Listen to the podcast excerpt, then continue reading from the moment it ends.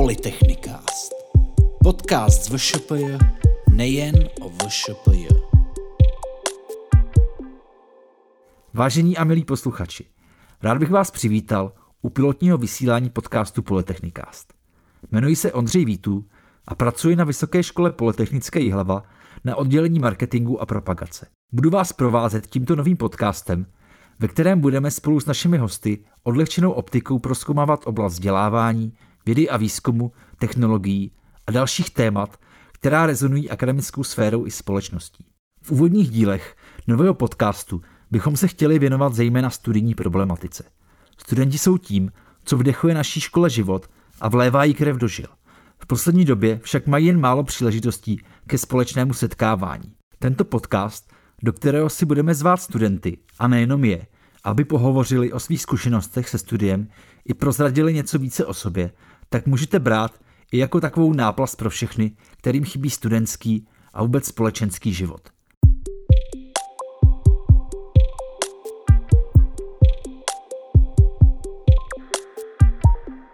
Právě se nacházím na Vysoké škole Polytechnické Jihlava v laboratoři zpracování signálu a multimédií, která nám pro nahrávání podcastu poskytla své prostory i vybavení. Spolu se mnou je tu i prvního z podcastu Polytechnikast Lukáš Indra, student 6. semestru kombinované formy bakalářského studijního programu Aplikovaná technika pro průmyslovou praxi na katedře technických studií Vysoké školy Polytechnické Jihlava. Ahoj Lukáši. Ahoj. Eh, začneme takovou trochu triviální otázkou. Eh, co tě přivedlo k tomu, že se rozhodl přihlásit na VŠP do studijního programu Aplikovaná technika pro průmyslovou praxi? Tak eh, já jsem se pro to studium rozhodnul v době, kdy jsem se zotavoval ze zranění. Já jsem ležel na rehabilitačním oddělení v nemocnici v Třebíči a přemýšlel jsem, jak vyplním svůj čas volný, který mě čekal. A když jsem tak brouzdal tím internetem, tak na mě vyskočil inzerát, že vlastně na VŠPJ se otvírá obor aplikovaná technika pro průmyslovou praxi nově v kombinované formě studia, což mě zaujalo a vlastně v ten moment bylo rozhodnuto. Takže eh, v podstatě vyplnění volného času. Jak jsi zmínil, ty studuješ kombinovanou formu studia a při studiu zároveň pracuješ. Pracuješ v technickém oboru nebo se v rámci svého zaměstnání zabýváš úplně něčím jiným? Eh, já pracuji ve strojírenství, pracuji jako eh, specialista kvality v podstatě strojařina, teď momentálně plastařina. A jakou jsi vystudoval střední školu? Byla taky škola s technickým zaměřením? Ano, e, já jsem vystudoval tady v hlavě střední školu nebo střední odborné učiliště jako mechanik, serizovač, programátor NC strojů. Takže maturita ve, stroj, ve strojírenství. Studium, práce, e, do toho máš určitě i nějaké své zájmy, kterým se chceš věnovat ve volném čase. E, jak se ti to daří všechno skloubit dohromady? Máš na to nějaký recept? tak je to náročný, co si budeme povídat. Eh, člověk je do 4 hodin v práci, potom je potřeba nějaký povinnosti zařídit doma, koníčky, rodina, takže eh, recept na to vyloženě nemám. Jediný, jediný, jediný pravidlo, který jsem si stanovil, tak je vlastně, že se věnuju škole večer vždycky od 8 třeba do těch půl jedenáctý, než jdu spát. A mezi tím, mezi prací nebo ukončením práce a, a tím tou 8 hodinou, tak se snažím dohnat veškerý veškeré tyhle ty věci, jako jsou koníčky, rodina, povinnosti jiný. Pokud nás poslouchá někdo, kdo třeba přemýšlí o kombinovaném studiu tvého studijního programu, určitě ho zajímají různé praktické informace týkající se této formy studia. Kdy a jak často probíhá výuka, jaká je skladba předmětů, jakou formu mají přednášky a cvičení, nebo zda je tam nějaká interakce mezi studenty a vyučujícími. Ta výuka probíhá o sobotách, což je obrovská výhoda, Eh, potom eh, vlastně každý semestr trvá 14 týdnů. Eh, my máme za těch 6 semestrů, co jsem zde, tak jsme měli vždycky 12 týdnů školy, takže není to každou sobotu. Co se týká sklady předmětů, tak máme tam v podstatě od klasického strojírenství, což je nějaká technologie strojírenská, konstruování, tak se učíme PLC programování, učíme se ohledně elektrotechniky, spoustu věcí, elektra obecně, takže je to taková všeho chuť eh, obecně kolem celého toho strojírenství. Ve finále to všechno navazuje na jeden předmět mechatronika, který, který v podstatě obsahuje všechny tyhle ty předměty a obory, který jsme za těch šest nebo za pět semestrů, pět semestrů měli. A ohledně toho, jak probíhají přednášky, cvičení, v této době je to malinko složitější. Všechno to probíhá přes, přes Zoom, kdy normálně v době vyučování máme eh, termíny, kdy, kdy máme přednášky, máme cvičení. V normálním, normální době, kdy, kdy ne, ne, ne, neřádí žádná pandemie, tak v podstatě všechno funguje normálně prezenčně ve škole o těch sobotách. Eh, ohledně interakce s vyučujícími, tak s vyučujícími jsme v kontaktu v podstatě neustále, potřebujeme konzultovat, neznáme všechno. Eh, je to trošku složitější v těch odborných předmětech, když potřebujeme třeba nějakou názornou ukázku, takže ne všechno se dá přes ten Zoom vysvětlit, ukázat, takže když je potřeba, mm, mailujeme s vyučujícími, takže dá se to, dá se to zvládnout, ale. Měli jste třeba v rámci té prezenční výuky ještě, kdy to bylo možné, možnost se podívat i do specializovaných učeben a vyzkoušet si v nich něco praktického? Ano, to jsme měli. Vysoká škola polytechnická má uh, virtuální továrnu, relativně novou, rok, myslím, takže jsme měli možnost se sem podívat, uh, vyzkoušet si, uh, naprogramovat výrobní linku, zkusit si tam s robotem zajezdit po dráhách, které jsou daným na podlaze, převážet bedínky s výrobkama, takže ano, byla ta možnost se podívat do těchto učeben. Pro prezenční studium jsou charakteristické čilé kontakty a úzké vztahy studentů. Jak to ale funguje u kombinovaného studia? Chodívali jste třeba, když to ještě bylo možné se spolužáky po skončení přednášky někam na pivo nebo na kafe? Tak to bylo trošku složitější, protože nikdo z nás není jihlavák, všichni jsme dojížděli a většinou ty, to vyučování skončilo odpoledne třeba kolem čtvrtý, pátý, takže jsme chvátali domů po celodenním učení, tak za rodinou, za kamarádama. Ale budu upřímný, občas, když byla nějaká pauza mezi vyučováním, což se občas stalo, hodina, dvě, tak jsme si tady došli třeba na pivo, aby jsme pokecali. A co se týká třeba té tý dnešní doby, tak eh, celkem, celkem často se scházíme přes ten Zoom, že, že si prostě zapneme kamery, otevřeme si pivo nebo nějakou dobrou eh, whisky nebo kdo co pije a pokecáme takhle na dálku. Komunikujete spolu i co se týče těch studijních záležitostí? Přidáváte si třeba zápisky z přednášek nebo si jiným způsobem pomáháte? Rozhodně, bez toho by to vůbec nešlo. Ta práce prostě týmová je důležitá, takže já, řekněme, já rozumím něčemu, kolega rozumí zase něčemu jinému, čemu já tolik úplně nemusím rozumět, nebo mi to není úplně jasný, takže ohledně studijních věcí spolu komunikujeme v podstatě na denní bázi. A tato týmová práce probíhá tak, že si pomáháte jen s těmi individuálními úkoly, nebo dostáváte i nějaké týmové úkoly a spolupracujete na projektech?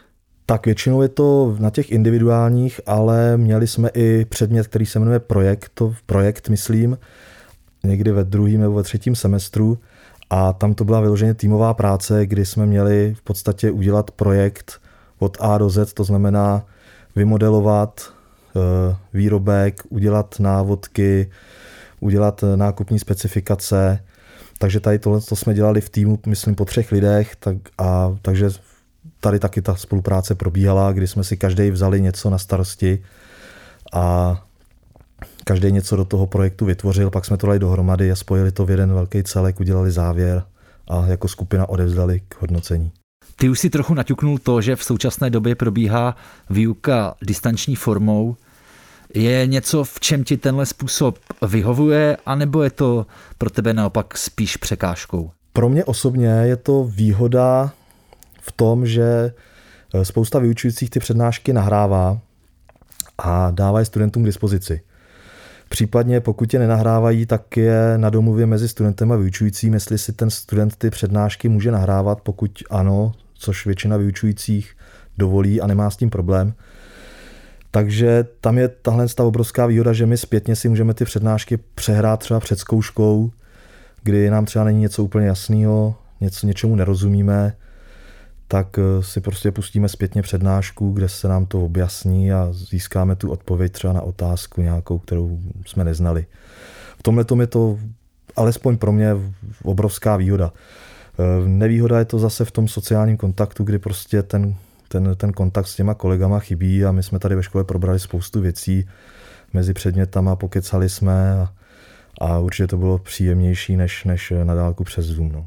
A ty studuješ v posledním ročníku, takže předpokládám správně, že píšeš teď bakalářku. Nemáš teď potíže se scháněním zdrojů a literatury, když jsou teď zavřené knihovny, nebo s konzultacemi, když nemůžeš běžně docházet do školy? Tak co se týká zdrojů, tak eh, ten problém tady malinko je, ale dá se to v nějakým způsobem vykompenzovat. Internet, na internetu se dá najít spousta věcí, eh, dá se tam spousta věcí stáhnout, máme k dispozici digitální knihovnu, která je v tuhle chvíli zdarma pro všechny studenty vysokých škol, nevím jestli i středních, ale pro vysokoškoláky rozhodně.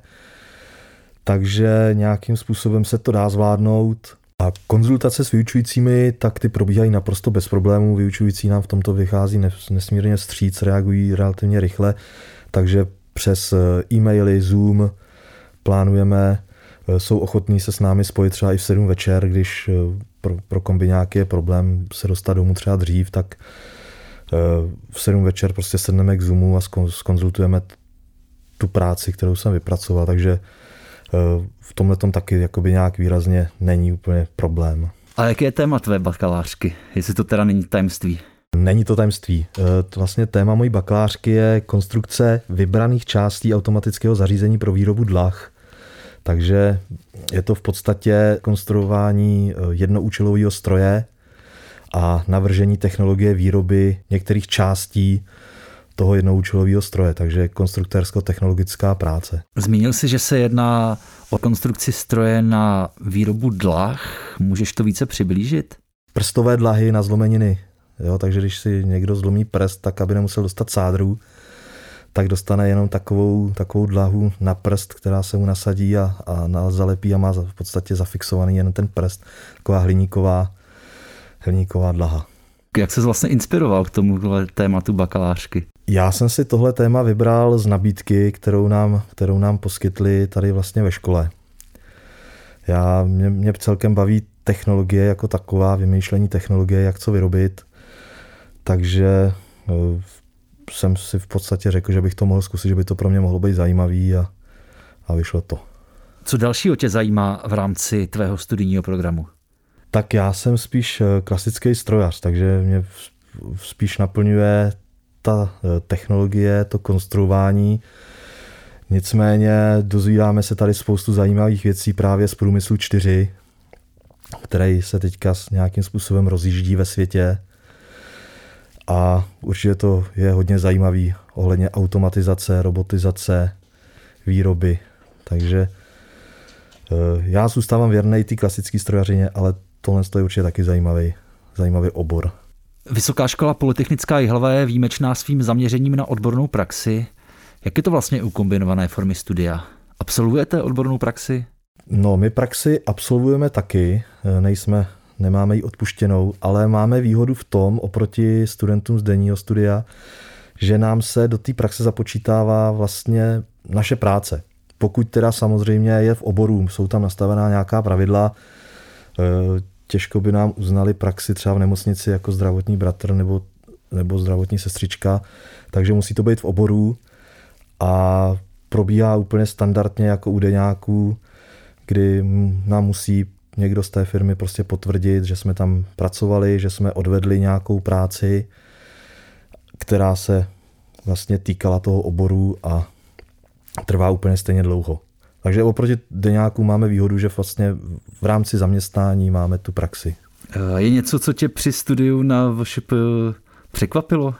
Asi hlavně ta atmosféra tady, protože spousta, nebo slyšel jsem, jak je to tady prostě rodinná atmosféra, jak je to tady tak jako fajn, tak člověk to bere občas trošku s nadsázkou, jo, nebo s rezervou, že, že prostě dobrý, oni se takhle prezentují, a ve finále to bude malinko jinak. Ale co můžu říct, tak eh, jsem byl fakt překvapen, když, když eh, vlastně hnedka po mě, měsíci ve škole i nás, kombin, studenty kombinovaného studia, znali vyučující jménem. Jo, takže to, to, to jsem byl opravdu překvapený a, a ta atmosféra rodina, přátelská, taková, řekl bych, i neformální, to je tady fakt úžasný. Když to beru ze svého pohledu, tak ono to potom baví víc, když ví, že se nemusí stresovat, že poje za vyučujícím, který bude hledat jeho jméno, který, který nebude vědět, proč tam ten student vlastně za ním přišel. Jo, a je to takový prostě příjemnější určitě.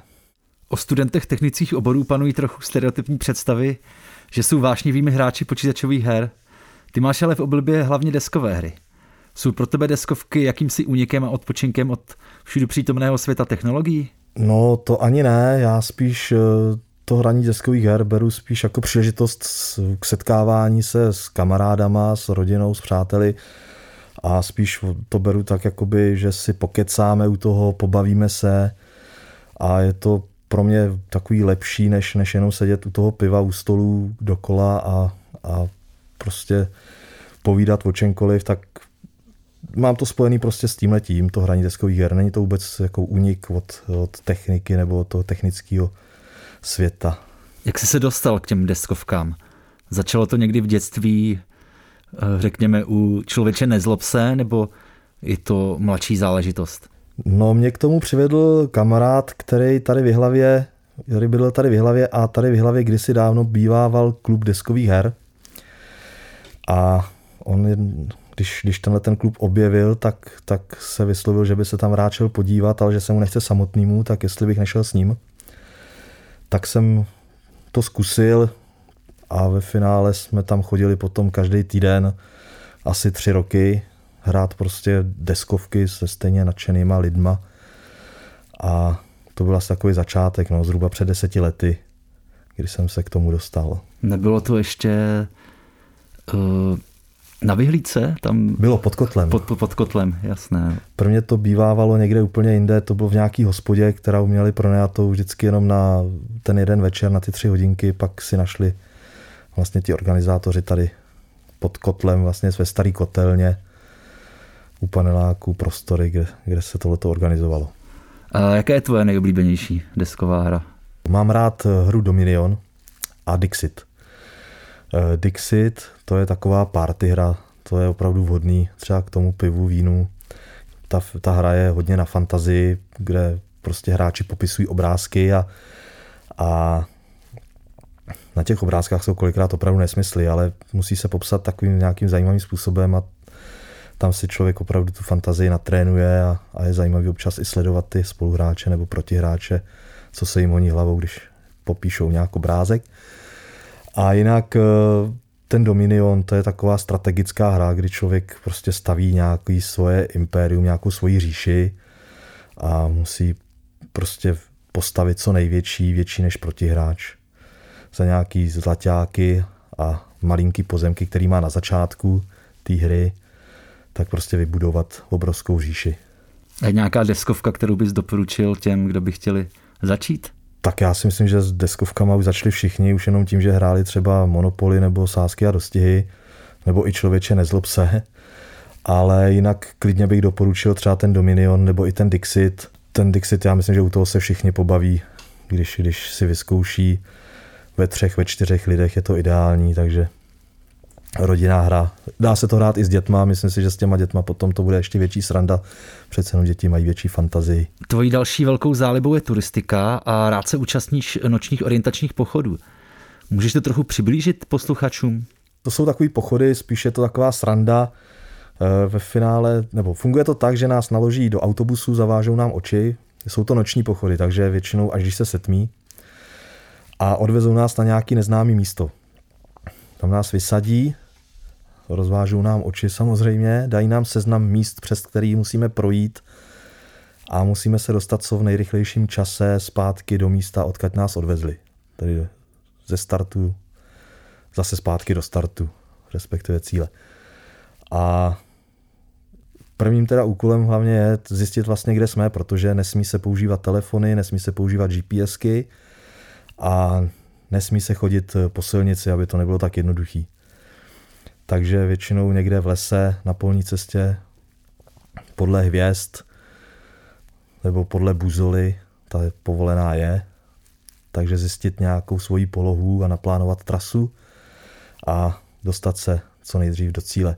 Většinou se to jde kolem 20-25 km, ta trasa trvě dlouhá. Vím, že právě kamarádi se takhle pravidelně účastnili podobného pochodu v blízkosti hlavy, myslím, Bloudění černým Je to tak? A hmm. tak ten máš za sebou taky? Nebo? Tam jsem, z toho jsem se taky párkrát zúčastnil a jinak ještě je, já teda spíš jezdím jenom tady po okolí, tak tady je ještě jeden v Jižních Čechách pod Pacovem, Klábosil se to jmenuje. A právě organizátoři eh, pochodu tady těma černými lisy tak se inspirovali tím Klábosilem, který už je, myslím, jestli by byl snad, teď bych kecal, ale možná 30. ročník už. Nebo v loni, letos to, letos to nebylo. Takže dokud se ještě mohlo chodit a stýkat a, a to tak mám pocit, že kolem 30, 30 ročníků že už je. A vyrážíš teda na ty pochody, hlavně tady po Vysočině, jak jsi říkal? Nebo... Určitě, tady, tady po Vysočině, já myslím, že není potřeba někam jezdit. My tady máme dost krásných míst a, a spoustu zajímavých a dokud to nemám obejtý tady, kde bydlím a žiju, tak, tak eh, není potřeba jezdit někam dál za hranice nebo, nebo objevovat další krásy naší vlasti. Lukáši, já ti moc děkuji za účast a za to, že jsi přijal pozvání do našeho nového podcastu Politechnikast a přeju ti hodně štěstí v dalším studiu a samozřejmě s tou bakalářkou. Děkuji, snad, snad se to povede. Ahoj. Děkuji, ahoj. Děkuji také samozřejmě vám posluchačům za pozornost a těším se na vás při dalším vysílání podcastu Politechnikast. Tak naslyšenou.